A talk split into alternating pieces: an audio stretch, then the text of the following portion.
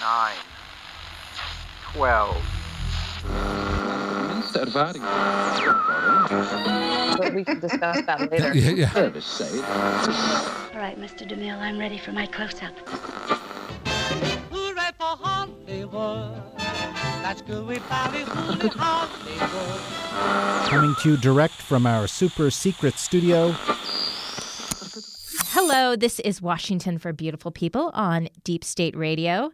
And you can also find us on our new home on iTunes. And if you like this podcast, you can rank it, rate it, and leave lots of lovely comments about it because I would really like that. And if you don't like it, you should just lie and still leave lots of lovely comments about me.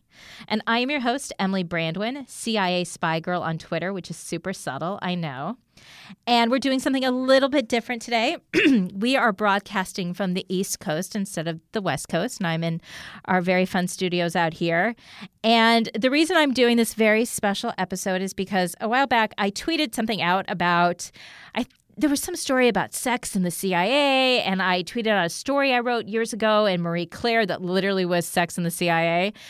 Not the title I gave to it, but they gave to it. And as a joke, I said, Oh, I should do a whole podcast about sex and dating in the agency. And everybody said, Oh my God, you should do it. You should do it. And I got tons of tweets. And my boss said, That's a great idea. So here we are.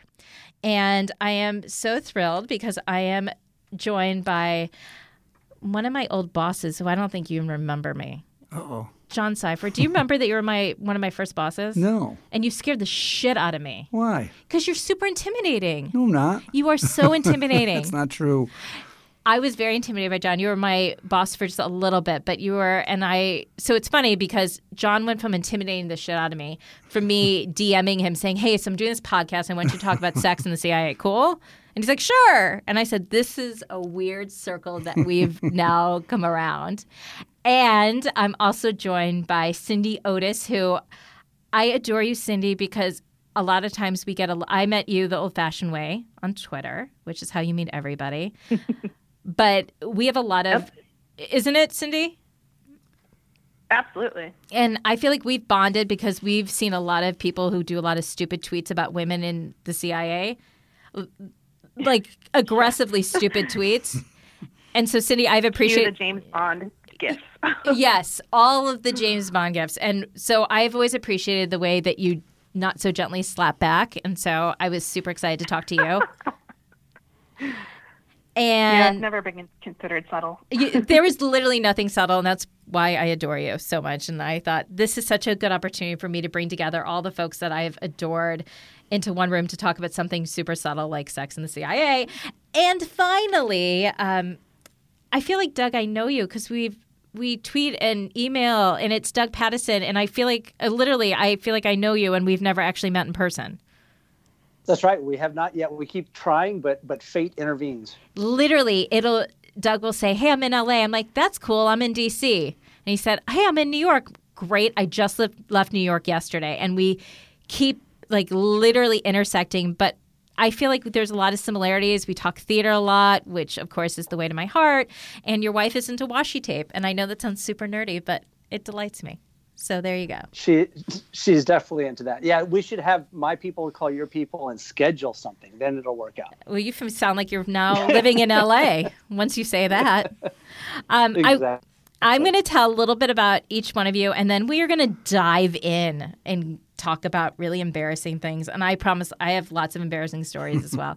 So John, it, John Sipher, who you, you all should follow on Twitter because you'll know why I was intimidated by him because he does lots of great tweets about Trump and they're amazing and they're like chef's kisses. They're ah, I love them.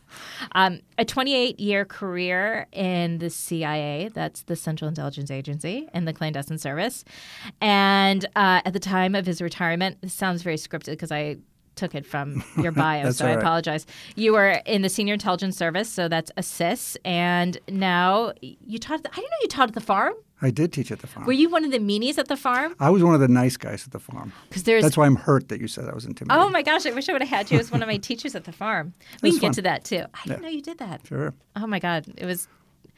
That's the farm is what you hear about and people will talk about it. It's basically spy school and you kind of you learn how to be a spy and it's like spy college and then there's a graduation but there's no pomp and circumstance and you don't get to throw your hat in the air, which is unfortunate.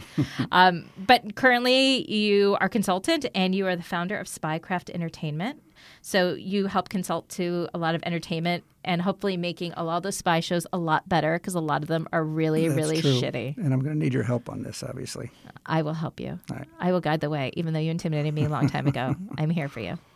And Cindy, you joined the CIA in 2007 as a military analyst and were there for over 10 years.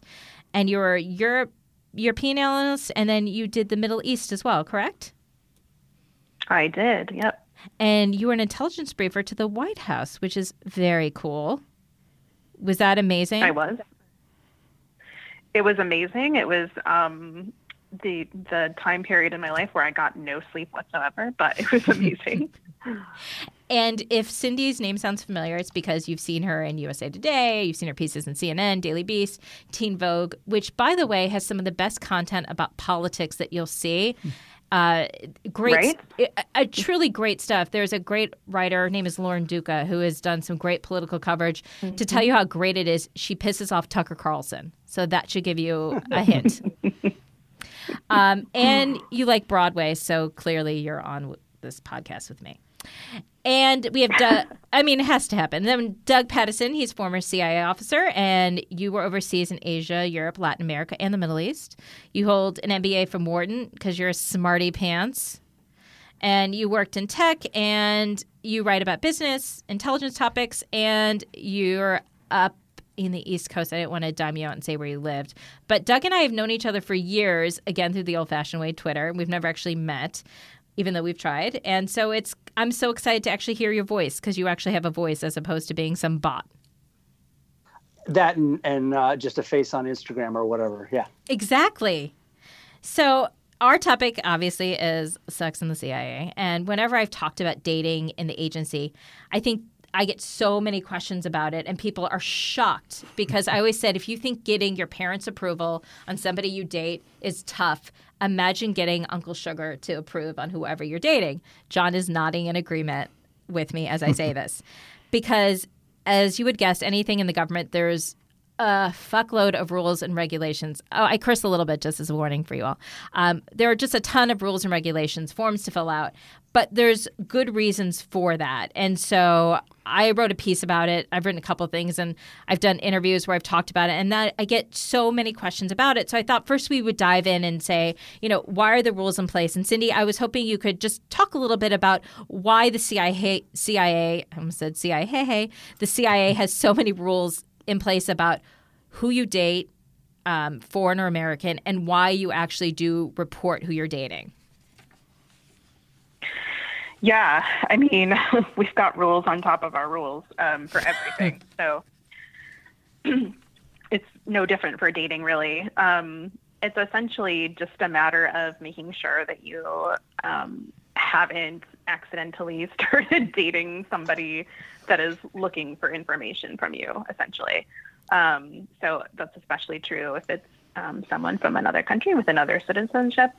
Um, you know, we're we're targets for foreign intel services and governments for recruitment, and so, um, you know, that that practice of of laying a trap of trying to get um, your intel officer engaged in some sort of relationship with another intel officer of another country in order to get information. That's just been going on for a long time. So um, that's sort of one of the primary reasons why they care.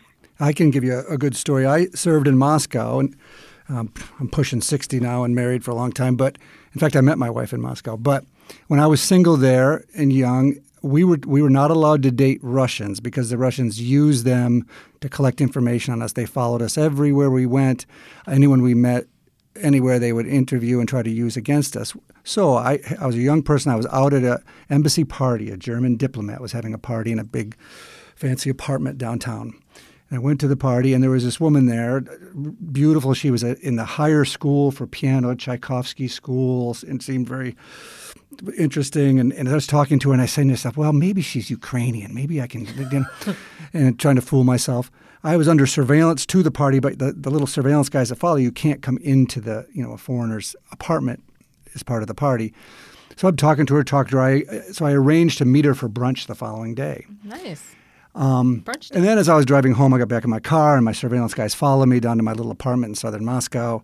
And I came, sort of came to my senses, and I realized, yeah, this is this isn't going to work. She's clearly Russian. I can't I can't do this. And so, the next day, I did get up in the morning and went down to the brunch at the Metropole Hotel, fancy hotel across from the Kremlin. Sat down We were to have brunch, and as part of it, I, you know, it was a good discussion. But I said, "Listen, I'm really sorry. Our embassy discourages people from from dating the locals." And she sort of got in my face. She says, "Oh my God, you know, it's the Cold War is over. I can't believe your embassy would be so stupid. Why would they care about, you know, young people talking to each other and these type of things?" And she seemed to sort of press it against me. I said, "Listen, I understand. I understand. I apologize." And my surveillance where people were sitting in the corner watching this whole thing. Uh, that's fine. She goes her own way. I go my own way. About a week later, I'm in the embassy and I get a call, and it's it's winter in Moscow, and out the windows of the old embassy, and snow everywhere. And she says, she calls and says, "Hey, I'm at my uh, conservatory. I have something I need to tell you. Can you please just stop by quickly? I'll, I'll meet you right out in front in the street." And because the Russians are always playing tricks and games on us, I was thinking, "Oh my goodness, what's happening here?" But I, on the way home, I did, and it was dark, snowy, with my cars following me behind. Uh, and she's standing on the side of the road in a in a fur coat, long full length fur coat in the snow. And I'm just trying to figure out what's going to go on here. I get in my car. I walked over to her, and, and she said, "Listen, I just want to make it make it clear to me that I'm embarrassed by my country." She goes, "Your embassy is right. The Cold War is not over. Uh, I'm embarrassed by my country. The day after I had brunch with you, uh, people came to my apartment. They threatened me. They said I had to have sex with you. They told my parents that they would lose their job unless I continued to try to see you and date you. And and they put a lot of pressure on me, and they threatened to pull me out of my conservatory. And I now realize what people have been talking about forever. And I said, "Yes, I understand. I'm very sorry." And And now you're And married 30 years later. Yeah. Hap- it's a joke. That's but basically it's the idea that you could be turned I think we've seen a lot of movies like The Americans where the Russians will use things they call them honey traps where basically they use sex to lure in uh, hopefully an officer from a foreign intelligence service. And so you have to report anybody that you date as a CIA officer if you think that they're foreign or could be foreign. I mean, e- if someone asked me, even Canadian, and I'm like, even Canadians. Sorry, guys. Even though you guys are endearing, we still have to report you, and you basically have to make sure that they're they're cleared and before you can date them. And so you can go on. Um, actually, Doug, do you want to talk about close and continuing contact and what that means? one of the scary things I've seen is that people interpret it differently.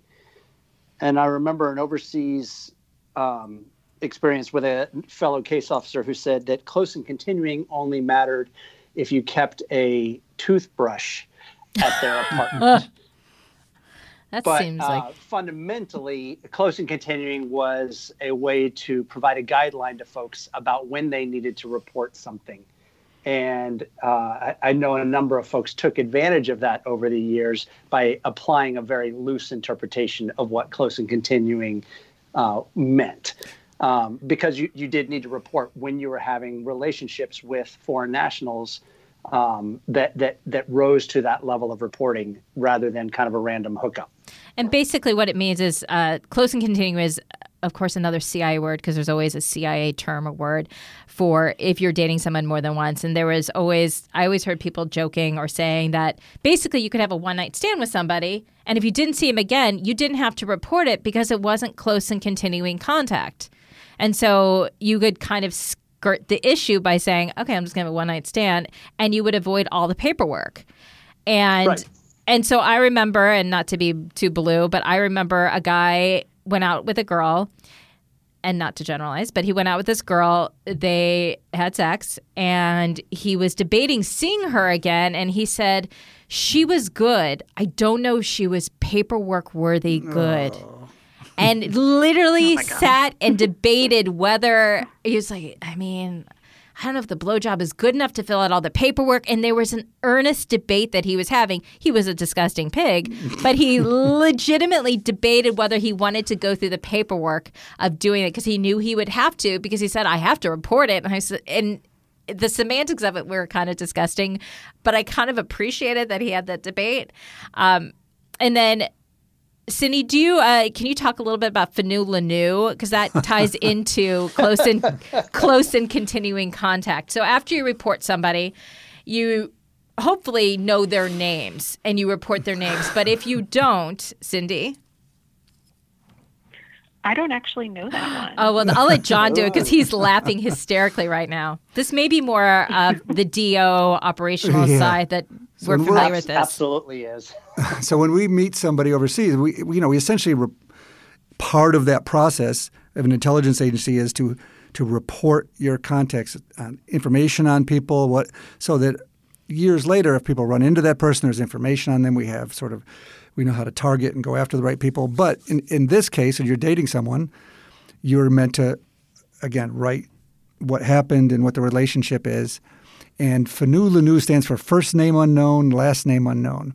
So sometimes in our reporting, we'll meet someone at say a party, not not in the sex side of things, but regularly. and if you met him and you, his name's Anatoly, but you never got his last name, you might write, you know, Anatoly LNU, uh, last name unknown. And then I plan to meet him next time, and I'll get his name and that type of stuff. So if it's a Fanu Lanu, meaning first name unknown, last name unknown, you're essentially saying, you know, I met this person for a one night stand. and I don't care enough to learn what their name is. Kind of gross. And I knew people who would literally talk about how many Fanu Lanus they've had, which was again a little skeezy and a little disgusting. But sort of suggests prostitutes. So there are people, you know, in Southeast Asia and others that would get around the rules by essentially going to different prostitutes all the time. But then there's also a reporting rule that if you have if you have one night stands, but a lot of them, you're meant to sort of put in occasional things to show that what your behavior is like. And I remember I had a person working for me that had a, a lineup of Fanu Lanus. It's kind of did you have to have a conversation with them? yeah. Was it the most awkward conversation you've had in a while? No, because that person was very comfortable. They'd been doing this kind of stuff forever. Uh, and there's different officers that, you know, if, if that person was married, for example, then that would create a, a problem and we'd have a more serious discussion. If that, this person, essentially, it was a long time lifestyle thing, and I think it had been looked at by security and people before. It's kind of, I think it's kind of gross, but that was, I love that you said you hmm. called it a lifestyle thing. You know, I just hook up with lots of hookers all the time. It's a lifestyle, but I appreciate because that was a lovely way of saying it. Doug, can you talk about a little bit about why it's important that you do report it in the sense that why the CIA, one of the things that we do that's different, CIA does that's different than other intelligence agencies is we don't use sex to coerce somebody that we recruit. It's not part of the recruitment cycle. It's not anything that we do with an asset. Can you talk about why we don't a little bit? Because I I get one of the reasons is, and I don't know if you've also heard this, Cindy. Like, there's always I think more so for women than for men. There's the assumption that we have slept with somebody for intelligence. And the first question I get is, well, how many people have you killed? And they don't ask. They don't ask like have you. It's just how many because there's the assumption I've killed many people, and then it's how many people did you sleep with, not just have you. But there, it's just an automatic assumption. So, which I'm like, it's a government job, people. So clearly no. But Doug, can you talk about why we don't, why the CIA doesn't do that? Sure. D- don't sell yourself short, Emily, though. I know there are shoes you might kill for. Um, there is most definitely a lot of shoes I would kill for. most definitely. The, um, I, I think the reason we don't use um, sex in exchange for intelligence or as a, a mechanism for intelligence collection is because, um, well, multiple reasons, but one, it's not in the culture that we want to have created, um, that we want to stand beside or behind. Two, um, you know, if you look at the, go ahead. no, no one said anything. We're we're wrapped. We have wrapped attention. The um, two, I think it's because we don't find it's not very effective.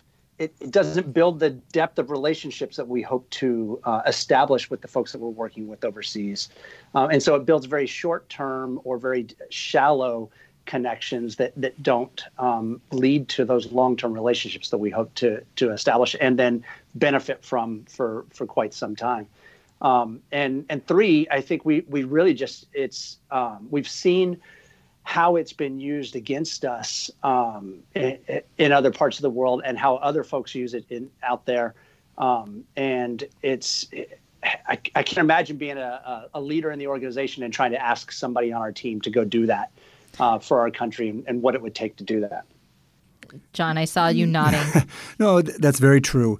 Uh, and we're taught, I was always taught when we were recruiting a source, we are recruiting that source on behalf of the United States government. We're trying to collect information that we, the U.S. government can't get any other way. And we're taught to institutionalize that case. And what I mean by that is you may meet that person, develop a really close and personal relationship. You are looking at them, what makes them tick their ego, you know, resentment of their boss. They, they're not getting enough attention at work. They need something for their children. You're looking for a, a hook, something to mani- we say manipulate, to try to find why they might be willing to spy for you. Because frankly, most people don't want to spy. And, and but if you have the right access and, you, and you're the right kind of person and have vulnerabilities that we can take advantage of, we look to. But as part of that, we build a very, very trusting and important relationship. But for that case to be fully recruited, we have to what we call turn that person over. So if I've met someone and I'm living in Italy and I've developed this relationship with this person and I've determined that they have access to secrets that we need and they have needs that I can fulfill and we bring them along, sort of an increasingly complicit relationship, they may think they're working for me because the relationship's so close. But if I can't then turn that relationship over to another officer when I leave, we consider that a failure. Our job is to make that person a spy for the United States government, which means our relationship can be very important, but I then need to prepare that person to continue to spy for us even after I've left. And so, you know, even if you start a relationship where you were having sex with someone with that type of intense relationship, that is not the kind of thing where you can institutionalize a relationship in that way. Well, I also think it clouds judgment. I think once you uh, once that component adds to any relationship, you can't make sound judgment because you're emotionally very divested. Um, and I'll tell a quick story about that. And you actually might know this person, so I'll tell you offline who it is. Um, one of my old bosses uh, was overseas and had recruited uh, a safe housekeeper and had a relationship you know, recruited in a regular asset. They recruited this person. And when he left, he turned the asset over, as John was saying. And so this gentleman went over and met this woman who was the safe housekeeper. And they sat down and she immediately started getting undressed. And he said, John's nodding. And he said, uh, uh, what, what, what, what, what are you doing? And she said, well, this is what I do every time I meet, and I'm just going to pull a name out of the air. Ian, sorry, Ian, you're in the room, so I'm using your name. so this off, uh, so this officer said, "I'm understand what he." She said, "Whenever I would meet Ian, um, I would get undressed and we'd have sex every time." And she, this case officer, realized, "Oh my God, this is what's been going on," and had to do a lot of uh, work. Uh, to say that is not what the expectation is. That is not what our country does. That is not what we do. And and there's a lot of uh, there's a, a, lot of massaging that happened. It turned out that that officer got in a lot of trouble. Um, and the original he, officer. The original officer who was having sex with the safe housekeeper got in a lot of trouble. He also earned the nickname Safe Housekeeper Fucker, which is not the best nickname in the world, but it kind of stuck and that's what everybody was talking about because it was so inappropriate. That relationship, I believe, had to be terminated because it was tainted from the very beginning and it was and as much as I'm, you know, I'm kind of tongue in cheeking and laughing, you're talking about now two years or a year, whatever it was, invested in this relationship. So it's time, it's resources, it's money, it's a huge investment that you've put into somebody that's now been ruined because an officer used really, really, really poor judgment. So yep. that's one of the reasons. Cindy, I was going to ask you because we've talked a little bit about men and women and no, I just told the story, but have you seen, because I've seen it, I'm curious if you've seen it as well, sort of a double standard in terms of men and women and how they're treated or how people perceive uh, CIA officers? Because I've seen a sexism, and I was curious if you've seen it and if you could speak to that a little bit. Like public perception of public perception, of, and also inside the agency as well. I'd love both sides, both both sides. If you could chat to that. Oh gosh, that's a huge topic. Let's talk about it on the um, outside um, first, and and I can jump into for you. Yeah, um, I mean, I think on the outside, there's a there's a difference in how um, the public perceives female CIA officers versus male, just in terms of the roles that they think they serve, or um, you know, there is sort of that assumption, like you mentioned earlier, of well, how many people have you sleep have you slept with as a female CIA officer? Um, I think that's sort of a common misperception, and I I don't know. Um, John or Doug would have to jump in to say whether they get that question as often as as women do. And then, I mean, inside, um, yeah, I mean, I think female officers sort of um, depending on which directorate they were in. Yeah. Um, in some cases, there were very few women in certain directorates um, versus others, and that certainly um, colored everything from what programs that directorate pursued um, to how much they cared about things like diversity and inclusion, um, just a whole host of things. Can I jump in here? Absolutely. I think there at least had been, um, you know, a, a, difference in the way men and women were treated. Uh, and, you know, my experience in one tour in Southeast Asia, for instance, was um, it, it, was quite normal for many of the male uh, case officers to go frequent some of those houses of ill repute, as as John mentioned, and, and, in fact, kind of brag about it, um, with no ramifications to uh, their their professional evaluations or reputation or anything along those lines. But had one of the female officers in the station done the same thing or engaged in the same level of behavior, there's no doubt in my mind that she would have been treated very, very differently um, with with counseling and and things like that. So I think there, you know, and, and we've heard stories about female officers who've been brought back home from overseas yep. after inappropriate relationships with developmentals or assets or whatever. Um, and, and, that's been less common, I think, um, among male officers in the DO as well. And I think, John, you'd probably agree with that.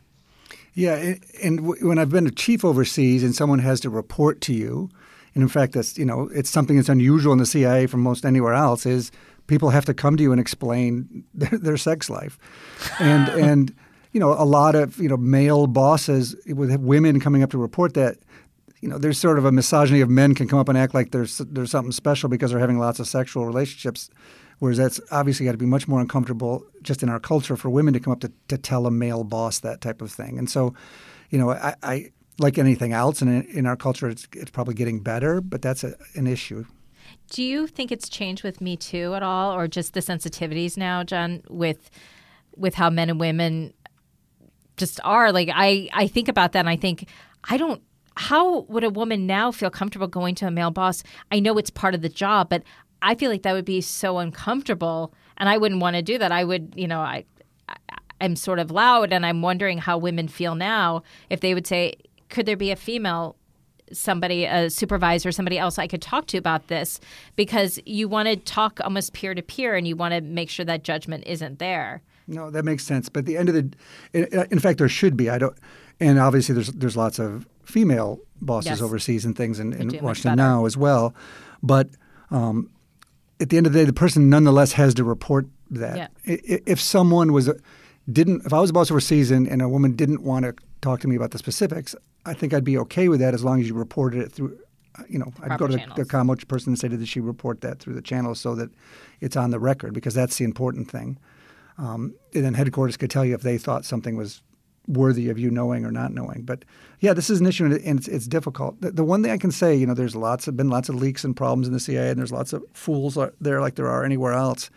But this program has been, for for all the potential for mismanagement and being used as a weapon against people, it's things leak much less there, yeah. and it's tighter than many other things. I mean, I, am not aware ever, and, and I'd be interested if you guys have of people talking in the halls or leaking information based on people's reporting in those channels.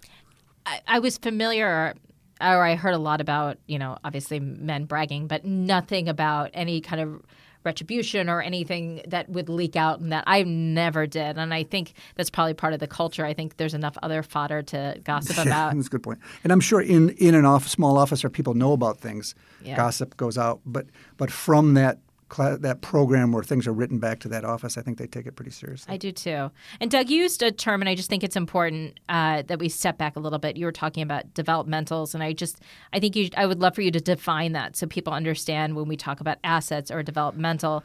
I just want under, everyone to hear and understand the terminology that we use because there's a lot of jargon in in the government, we use a lot of acronyms. We make up acronyms because we're lazy. So I just was hoping, Doug, you could just kind of talk through that a little bit. So when we use terms, everybody knows what we're saying. Sure. Um, it- as John was talking earlier about the process of meeting somebody and getting to know them, roughly speaking, that's our developmental. That's the person I'm I'm engaged with and making sure that this is somebody that I want to spend time with and learn what they're about and build a relationship with. Okay. And it's and during that process and John obviously step in when you're developing them you're you're gleaning information throughout this process and you're reporting it back to headquarters and you're assessing it and basically I'm saying what you're saying assessing whether you want to continue this relationship or not and it's and as you're developing this person you're formalizing more and more as the time goes by a relationship that could be somebody you could recruit and you're trying to assess whether they're recruitable and whether they'd be suited for recruitment as well Exactly right. Oh, thank you. Um, I was like, yay, I'm a star student. Um, I, what and because you taught at the farm, John, I part of the training. No, no, God, I'm just bummed you weren't my teacher. Um, because you were. There's good sex stories from the farm as I- well. well, I'm going to ask you about that. I have literally I have notes where I'm like, John, share your story. um, I was hoping you could talk about a little bit about the training because I feel like the training is sort of a black book on how to be skeezy in a way because you do literally I it's like the keys to the kingdom because you're learning how to kind of manipulate people and how to lie and how to elicit information. And so I feel like at one point we're saying don't be totally skeezy and the second and the other hand is saying okay, but if you are, we're going to show you how to do it right. Mm, that's right. It's not kind of. In fact, you are manipulating and looking for opportunities to tell someone to spy, which is probably the worst decision they could make for their life and, and health. And wh- which really puts the onus on bringing in the right people to CIA. So when you come in to apply, you go through a process of psychological training, of testing, a polygraph test, a number of other things. Because at the end of the day, we're looking for people who are very, very comfortable in the area of gray and in the area of breaking laws overseas. Because in every country we deal with, espionage is illegal in the country that we work in. And we're going to be trying to develop relationships with people assess them and decide whether they're the kind of person who would be willing to spy. We may be paying them money. We may be providing things to them to make them complicit in a in a espionage relationship with us. And we are indeed looking to manipulate them. So we're breaking laws in that country, but at the same time, you cannot be so out of control that you're breaking U.S. law because you can never break U.S. law. You have to be essentially a Boy Scout or a Girl Scout inside the office, whereas outside you're you're wielding these skeezy these skeezy skills, if you will, on behalf of the U.S. government. So you have to have someone who's very clear about why you're doing it, when you're doing it, what you're doing. I can remember even from my class, there was a couple of people who were such sort of bullshit artists, if you will, that they couldn't really turn it off. They were in the bar trying to pick up girls. They were, uh, you know, trying to work everybody for their own benefit, as well as so they might be very effective at the kind of work we do overseas. But you could never trust them back home. You need someone who's working with someone. But if you make a mistake, you have to come back because nobody's watching you. You're by yourself. You meet agents by yourself. You have to come back and report the good, the bad, what you did wrong, and what you didn't wrong, did didn't do wrong. And so, yeah, it's a very interesting dichotomy. It is, and it's so important because uh, you do have a lot of autonomy when you're working. And I was Tremendous surprised. I was surprised because I was very young. Um, I still am, but I was very young. But at how much responsibility and autonomy you were given, and so if you can't trust a fellow case officer or operations officer, they're interchangeable. If you hear people say that, it's it's a real problem because you have given them all the tools to do it. And I remember someone saying, "Use your powers for good and not evil," and I I used to laugh, but then it, it makes absolute sense that you have to know when to use it and know when to not use it. And there's a term that people will say in the agency: "Don't case officer a case officer." Basically, don't bullshit a bullshitter. Like we see through it. And it was funny. I was a journalist was talking to me and was saying how he met with, and I'll tell you who it is later, a, a fellow case officer for something. And he goes, I was trying to, you know, buddy up to him and, you know, I was telling him stuff and, you know, he just wasn't having it. And I said, because you can't case officer case officer and you're not even a case officer, so you can't even get that far with it. He saw through you. And he goes, no, no, no, he didn't. I said, I know, I know this guy. He totally saw through you. like, I don't mean to bust your ass, but he absolutely saw through you because and even if I did know it, I would know it because the training is so intense and you see through that. Um, do you? What other kind of Uh, good? Emily? Yes. I remember I remember dating somebody inside the organization before I met my wife and got married. And she had been around for a little bit and knew a lot of case officers. And one of the very first things she said to me on an early date was, You better not be case officering me. I and it's fair enough statement for her to make because she'd seen it all. yep. What kind of do you have any good stories? Any good uh, dating lore? It doesn't have to be yours, Doug, but better if it is. But if not, totally okay. Of any any kind of good stories that you saw at the farm? Any kind of good dating stories Well, that were John was talking about, you know, it's it's a pretty interesting environment to be in. It would take a bunch of people with really small egos that are quite unconfident in their experiences and throw them. No, I'm just kidding. They're they're obviously very confident, and, and some of them do bring significant egos to bear, and throw them all in this really intense program together. And many of them are single and have nowhere else to go, and so it does lead to some interesting. Um, encounters as well as risks of of uh, relationship harm, et, et cetera. But one of the the stories I remember most from being down there, um, and was uh, after an evening out in town, having a husband of a woman. Uh, who was a, a local family show up at the front gate, banging on the gate, demanding to talk to the SPOs to get access to the gentleman um, who was now safely behind the gates, who had been taking advantage of his his uh, wife um, being out and about in town while we were down there at training. Um, not not necessarily his brightest shining moment. Um, I wonder if they're still together. Is this you, Doug? Are you telling your story? Is this your personal story? Do you want to confess something? Popcorn, popcorn. No, Oh. I'm. Well, one of the Uh, things That's our safe word. not my story. one of the things that happens down there is at the end of the day, it's a it's a pretty intense environment. People are competing each, against each other. It's you're looking to be successful so, as you start a career and make a name for yourself. So there's sort of an intensity, and it sometimes brings people together. There's a lot of marriages that happen down there. certainly a many. lot of dating, and the sort of harder side of that is now uh, in a lot of war zones in Iraq and Afghanistan and stuff. There's I've been through classes where people warn about when you come down there, you you know you might be married back home and you're going out for a year to spend time in Afghanistan or Pakistan where, wherever you are, and you're working 24 seven, and that group almost becomes your new family, and you develop relationships that are so incredibly intense that sometimes go to relationships and having sexual relationships. So people will be the first few weeks are there calling home every night, and then the next the next month they're calling you know every few nights, and then once a week, and then essentially you've almost broken from your old life because you're in, in this intense environment. Uh, and it causes a lot of problems. People often go home, and you know, divorces come from those type of things, and it, it's, it's a problem. It's the CIA has the highest divorce rate of any government organization. And the highest ret- retention rate of any organization, which is interesting at That's the same time. really interesting. Yeah. Because I also think it's is because there's a lot of people who also are they say call it graying out in the agency. I'm not looking at anybody in this room, but and so it's so important or anybody on this phone. Um, it's so important to retain talent, especially because it's such a specific set of skills. And I hate saying it sound like Liam Neeson. It's a very specific set of skills that you learn, and it's such an investment of time and money to retain that talent. But because of that situation, it's you know I always heard people say, "Well, I'm a geographical bachelor," which was their way of saying when they travel, they're not married as much as much anymore. And I think, um, Cindy, I was going to ask you if you can. Did you see it in because you were in the DI? Did you see was did you think that relationships were a little bit more stable because I think in the DO there was an element of drama there as well because of the intensity of of the actual job and the DI had a similar intensity but it was just was more domestic I think at times and it was a little bit different in terms of hours. Did you see it um, challenging people's relationships as well?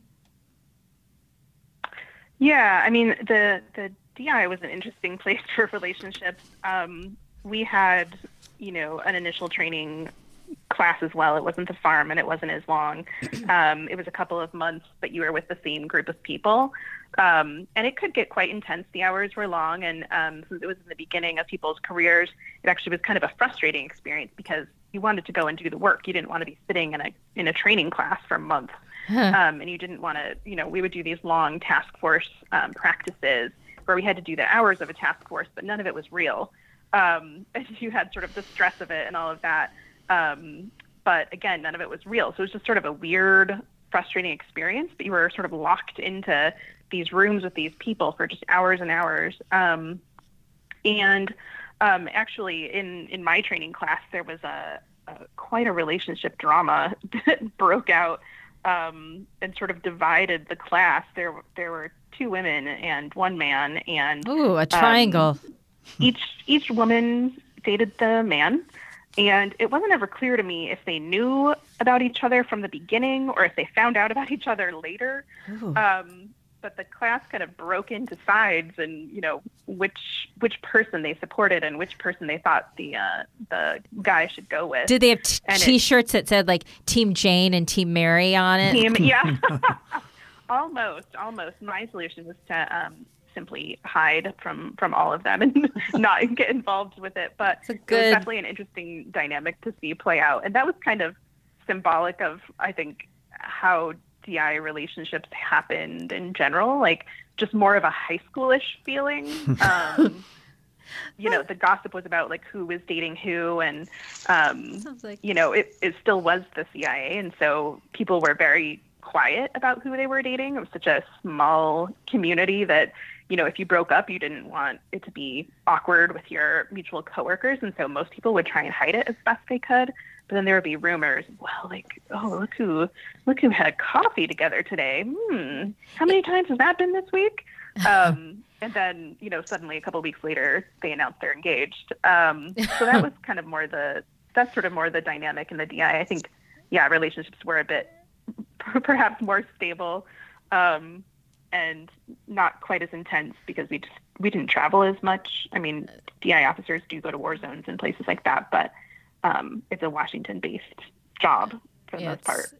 It was a little, I think, for the DO. I used to say I would compare it to Melrose Place, which dates me. So it was, it was a huge. I said it was a little. It was kind of a soap opera because I think in the DO, I always knew who was breaking up and who was dating because people were always talking about it, and people would say, "Oh, he met his second wife there, or he met there," and so I also felt that because there was a pressure Uh, the outside pressure of having to report foreign contacts, not that people didn't meet and marry wonderful spouses overseas, you saw a lot of interagency dating because part of it's just mm-hmm. easier. They know your world. You don't have to it's one less lie you have to tell. And you can you can speak about your day. I don't did you see that, John? Well, even more than that, think about I mean, like I didn't get married till I was in my early mid thirties, and I was getting sort of nervous. I was going, learning language, going overseas, going overseas. Like, am I going to be able to meet somebody and get married?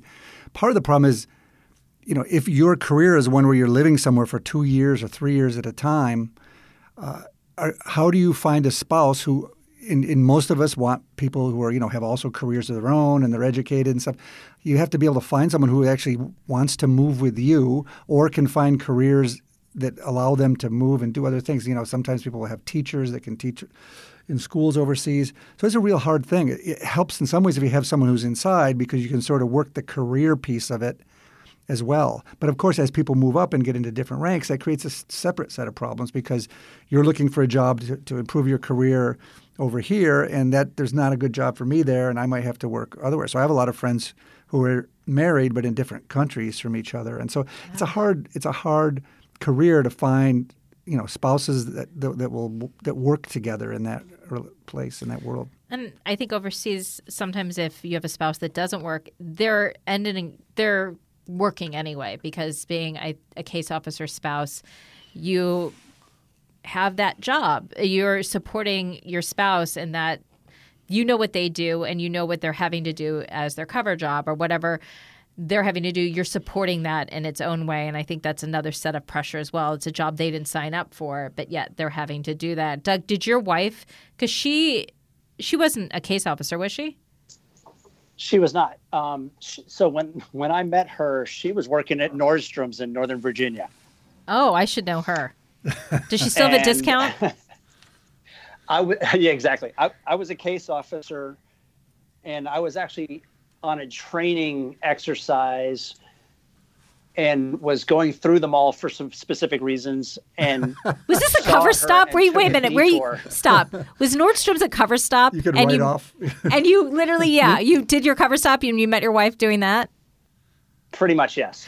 Okay, because that's amazing. That's the best story ever. Ever. well, but but it leads to some really interesting challenges, right? Because you know, what as two adults meet one another, what is one of the first questions um, they ask each other? Um, do you like What Broad- do you do? do you like What do you Broadway do? musicals? no, shoot. Yeah, he's, uh, no, no, that that came later. Okay. Um, but she asked me, "What do I do?" And what was my response to her? In its at, at its basis level. You work for the State Department? Well, You work for the government. what- whatever it was, it was a lie. Yes. Right. and and so, for very good reasons, but it was a lie. So I had to, as our relationship began to progress over the next few weeks, uh, and I realized this was actually going to potentially be a serious relationship. I had to figure out how to, and when was the right time to roll back that lie in a way that didn't completely torpedo the relationship. And I also happened to be living with two other case officers at the same time who also were undercover and who my wife had met and, and knew them in their cover roles. And so it, it was no longer just my cover that was at, at issue there, it was also theirs. So it definitely brings its challenges when you meet somebody while you're working and have to figure out, you know, when you when you make that call. Hey, John, will you talk about? I kind of busted Doug and said, Did you meet your woman at a cover stop? Will you explain that terminology so people know why I bust and why I find it so delightful? So when we meet, uh, we talked about developing relationships and recruiting someone to spy for us, and then I, we also talked about institutionalizing that so that that person becomes a resource for the U.S. government. So we have a series series of what we call agents, or, or we can you can call them spies in the vernacular, who work for us overseas. So if you go to a new place, there's there's a variety of people who are sources that the CIA meets one key thing that we have to do is we have to once that relationship is cemented we have to keep that relationship secret. We have to meet them so that they can never get caught by their bosses or their local security services. And so there's an entire process by which we go through to keep that relationship covert or clandestine. And that that involves you know, prearranged meetings in certain places and you know hiding what you're up to. And one of the things we do i to do that is we do what we call surveillance detection runs. So you leave the uh, embassy as Emily and you go on a a drive or whatever through the city to determine if someone might be following you. That's a very sort of detailed and careful process to make sure to not look like you're doing something out of the ordinary so that they put a lot of attention on you. And you go through that process and you make a number of stops as part of that. And that's what we call about cover stops. So you might drive for 20 minutes stop to buy something determine if somebody's followed you if they parked if they came in a store with you then you might move to the next level be a little bit more aggressive and aggressive. We call those cover stops and that's in our training. We often provide people a little bit of uh, Cash. hand, cash money so that when you when you stop at a place to buy a piece of pie or whatever it is or a, some earrings then you can move on to the next places so apparently uh, doug's wife was selling him something Yeah, and all I can say is my favorite cover stop I ever did was I got my lip waxed. and I was so excited because Uncle Sugar paid for that. is. Yes, you do. That's bullshit. You do know it is because you know women, and we sometimes have hair in the wrong places, and we have to wax it, whether it be our eyebrows or our lip. Chin, not me, but some women have to do that. We wax it. We it's because we have to look pretty because of societal norms. I see. So if I spend more time out in LA, I'm gonna have to. I'll learn about these. You things. will learn about I'll learn these to things. wax some various. you literally you cannot throw a dead cat without hitting a a weed store or a nail and wax place. That is literally what we're known for. We're going to be changing our license plate to that as well. But I was so proud of myself because I thought if anybody were to come in because you when you do a cover stop you really want to sell the stop you don't just go in and go out if you're going and buying a soda you buy a soda as john said to sell it and so i thought god i hope i have surveillance this day so they could come in and they could see that i'm literally selling my stuff. um, also i wanted to just kind of go around and because we did promise some good sex stories and dating stories and we've shared some good ones um, doug i'll start with you do you have any like good stories that when you tell people their mouths drop open or they are like tell me more Oh, You have put me on to. the spot there. Do you want me to come back to you Yeah, come back to me. You just wussed out. I just want to make that known that I called on you and you wussed out. Um, who wants to go? I didn't use the safe word though. You did not use. We I we agreed before the started that if there was any topic that was a little too risque, we would have a safe word. I couldn't think of a better word, so my word was popcorn. So I said if anybody didn't like it, they could yell popcorn, and we could change the topic. Now I've busted anybody, so if anybody uses that, they're gonna be like, "Oh, that was super sensitive." uh, John, Oh, you are the veteran of the CIA here. Do you have any good stories? Because I shared Safe Housekeeper. Um, I could share other ones, but I'll let you go, and then I will Well, take the pressure off of Doug and Cindy. we were talking about the farm earlier. I remember there was a, a student at the farm, and there's a bunch of instructors. So the instructors are older case officers who've been overseas for a number of years who come back, and then they both teach and they run exercises for students. And like you said, people go to these cover stops. I remember the best time was when people would fill their trunks of their cars with all kinds of things that they'd bought, food and stuff that, and they would bring it into the office, and we'd we'd stuff ourselves with donuts and every other thing they'd bought. But there was a prior to my time, there was a, a student who was dating one of the instructors, which is essentially a no-no. That's a big old no-no. And the instructors, the uh, training base, we call the farm, uh, the instructors live there. There's houses there. It's a big sort of like military base. Um, and it became known to the students that this this it was a young woman was dating uh one of the instructors, and she would stay overnight at his house and we, with her rental car, which we use for our surveillance detection. And at one night, they the students went over there and took off all the tires on the car and put the car up on blocks Are you serious? in the driveway. So, so the next morning, she went out to sort of quickly get back to her place to get back in, and her car was up on blocks and sort of to- That's amazing. pretty rude, pretty rough. That's super, super rough. Oh my God, that's amazing. I'm like kind of giddy hearing that, and I'm like, that's horrible. Tell me more. um, I'll tell a quick couple quick ones, and I'll embarrass myself. Uh, the first guy I ever dated at the CIA, um, I found out while we were dating, he was dating somebody else. But the way I found out is that when we started going out, I lived in Falls Church at the time, and he would pick restaurants that were in Reston or were way out in Maryland. And then we would drive a very sort of convoluted way to get there. And then I realized when I was telling a friend who was a case officer, he said, I think your boyfriend's doing a surveillance detection route to go on your dates. and I realized that's exactly what he was doing because his girlfriend also lived in Falls Church and he didn't want to be caught. Um, and my second favorite one was a different gentleman I dated. I didn't date that many, many boys, so I don't want to give a false impression, but um, we dated briefly. Uh, I was not as smitten with him, but he was lovely. And it was a bad, snowy, icy, kind of yucky day. And he had called me, and I was sitting in my apartment, and he said, Oh, it's so bad. I said, I know. I don't want to have to scrape my car. It's that ice. It's going to be a pain in the ass. And he goes, You don't have to. And I said, No, no, my car's outside. I don't have a garage. I have to scrape my car. He goes, No, no, no. You don't have to because I did it for you. And I said, What? He said, I drove over and scraped off your car, which is love. No, it's lovely. I I'll take someone scraping my car. And I said, Okay, well, A, that's weird. You know my car, but okay. And I said, Well, wait a minute. This is where the creepy part comes in. I said, why didn't you tell me that you were here? And why'd you tell me you did? He goes, Well, I saw you through your window and you looked really content and I didn't want to bother you. That's the problem. Creepy. Creepy. Wicked creepy. creepy. Eh, wicked. wi- You're so East. Oh my God, that's very Boston of you. You're very creepy. Wicked creepy. Um, did you have a story? I saw you writing, John, so I was going to turn to you. I don't want to. I don't want to take up all the time here No, for everybody. but- But, there was- there was another one. So we have a, a very intense course to prepare people to go to places like Moscow and M- Beijing and others called HETSI, Hostile Environment Tradecraft Course. So it's a, it's you know I don't even remember ten week, you know, incredibly intense. You know, the, followed by the FBI and helicopters, and you need to be able to determine whether you're being under surveillance. So it's preparing to go to a place like Moscow where your house is bugged, there's video in your house, you're followed everywhere, everyone's questioned, to be able to still operate in that that environment. So it's really sort of intense. A lot of time on the street, a lot of times trying to do escapes from surveillance and things. And the training center is is sort of undercover and put in some random office building somewhere where the students will go and they spend you spend all day and night there. It's an intense thing. Well, there was one where the student goes through these these long, like six, eight hour surveillance runs, and then afterwards you come back in and you have to explain what you saw, where you did, and the instructors all work with you, as sort of an after action report. Okay, when you were here, what did you see? When you were there, what did you see? And this person came back and explained, you know, yes, I was under surveillance. I was here, there. I described all the cars and the people, and they said, well, yes, it's true. You were under surveillance. Yes, you were right here. You were right here, but this car, that, that's incorrect.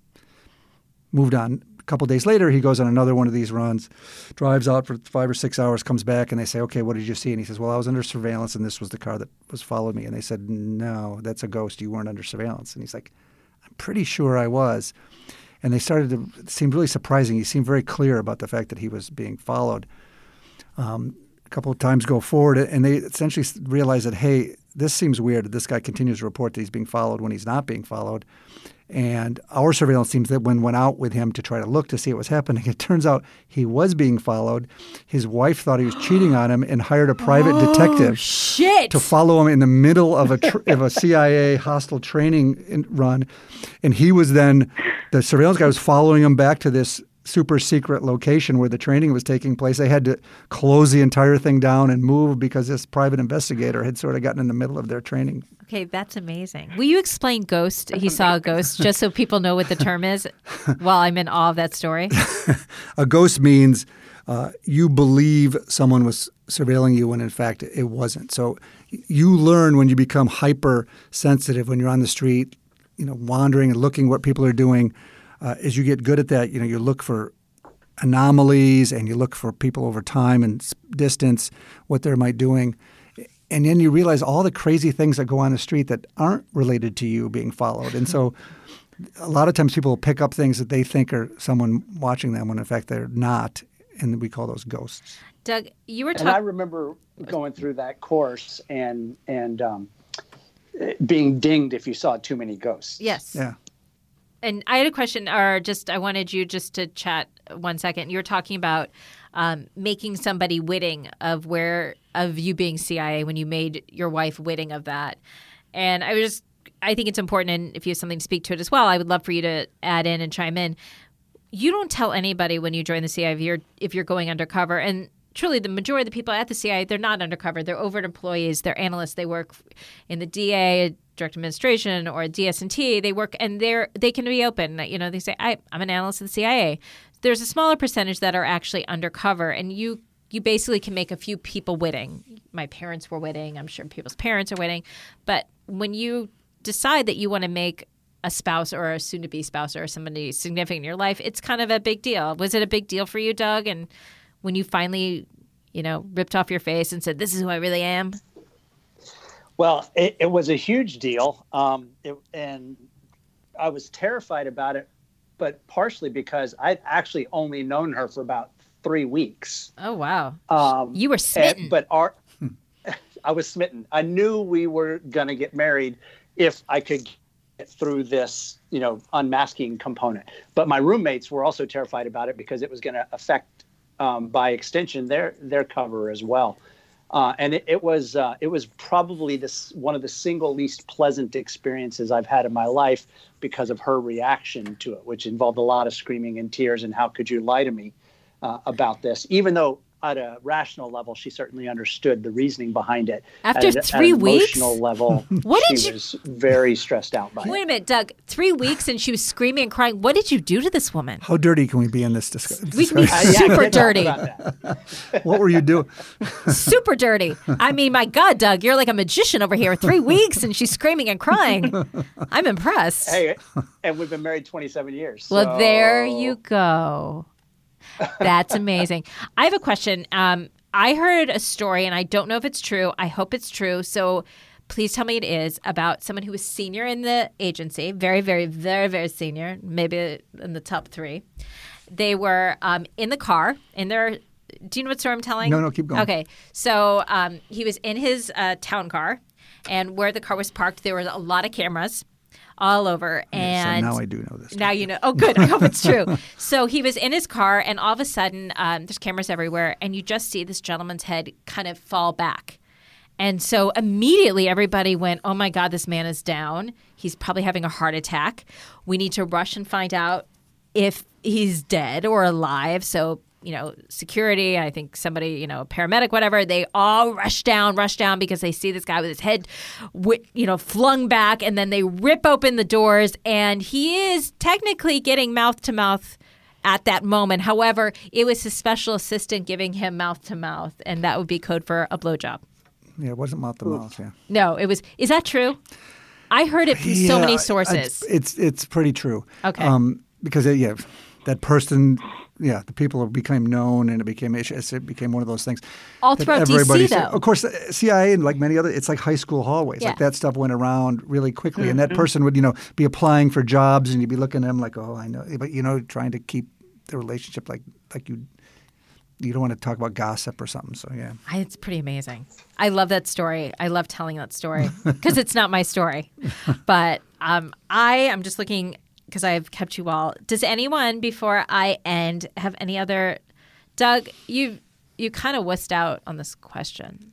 Do you have any good fodder? Well, I was just thinking about um, one of the unfortunate instances overseas where one of my classmates ended up in a, a, a short of tour situation because of a sexual mistake he made what was it? by by having sex with the daughter of a senior general in that country, Oh, and it happened to happened to be a Muslim country. oh. So that that would be a no no. Like John, if that officer came to you and said, "Hey, so I may have slipped up," what would you have, what would you have done as his boss? Well, that, that's what most CIA managers learn to, to get into the details because everything depends, right? It That's depends. That's the best term in the CIA. It at the depends farm. Yeah, is the phrase of when your parents say just because. exactly. I remember when, I- when I, I was speaking to a group of University of Texas students with a, um, a professor who's down there who was in my training class with me. I remember we had a guy who came to the class who had been a Marine, and he wanted he wanted answers to all the questions. What do you do in this situation? What's the right thing? What's the wrong thing? And, and that just kills you. In our world, it's gray. It's like, well, it depends. In this, in some cases, you do this. In some cases, you might do that. Um, and so, yeah, when somebody comes to you and they say, "Okay, I've, I'm starting to date this person," you talk through the details, like how did you meet him? What is it? Do the parents know? What's the relationship? You know, it might be a way to you know develop relationships with a, with a variety of senior people if that's an up and up thing and the family is supportive you know if you're if you've done something wrong or trying to hide something then it might be completely different so it, it depends on the the specifics and Doug probably knows Well- those and we don't Yeah, and knowing the facts of this case, which I, I'm not going to lay out, but there, there was no way of salvaging this. It was a colossal error in judgment on the case of this first tour officer. Uh, Did he and- ever have and a se- second tour? Shockingly, he's still in. Wowza. Okay. I know Yep. people that have. There, it, there was a officer who was in Thailand, got in a similar situation with, uh, you know, someone from the royal family or what, and eventually s- quit the agency and stayed because now they're like royalty. I would totally, if I could be a queen or a princess, I'd be like, fuck it. I'm gone. I'm out. I'm like, oh, I would, I think it would take me two seconds. I, I wouldn't because I'm very patriotic, so I wouldn't happen. You're our queen of the deep state. I am the queen of the deep state, and that is a lovely segue for me to say thank you all for joining me on this very, very special episode that I've wanted to do for so long, and I've been emailing you all about it, and I'm so glad it finally happened. And so I just want to say thank you, and for everybody who's listening, if you enjoyed this, you can go to Deep State Radio Network and you can have access to all these other podcasts too. I co host a podcast called Unredacted. Um, we've had some great interviews. We've interviewed Evan McMullin, who is former CIA, we ha- who also ran for president, Josh uh, Campbell, who is CNN, former FBI, and we just interviewed Hillary Clinton. I don't know if you know of her. She's going to have a great career one day. She's great. Um, and so we've had some really great guests and we've been really excited about that. So please go and do that. And also check us out. Check Washington for Beautiful People out on iTunes. Rate it, rank it, give me some nice comments. I'd love to hear what you think. And I just want to say thank you again to John Sipher. And you can follow John at John underscore Sipher because he's fancy and he's got the underscore. You can follow Doug at Gray Man Actual. That's G R A Y M A N A C T U A L. Thank you, Doug. I finally get to hear your voice. And Cindy, I want to thank you for being the other woman on this panel. I appreciate you representing. Thank you. Sure. And follow Cindy because she's amazing. And anytime she tweets out anything, she writes. Definitely read it because they're amazing. And she can be found at, at Cindy, C I N D Y, Otis, O T I S, all one word. And of course, you can follow me at CIA Spy Girl. And thank you all for listening. And if you all like this, send in questions. Maybe I'll bring this panel back again to do some more embarrassing, wonderful questions about sex and CIA because there's tons of them. So thank you all so much for listening. Appreciate it. Bye bye. Deep State Radio is a production of the Deep State Radio Network, a division of TRG Interactive Media. Our podcast today was produced in cooperation with Goat Rodeo Productions and was supervised by Ian Enright. Join us again for another episode of Deep State Radio. If you don't, we know where to find you.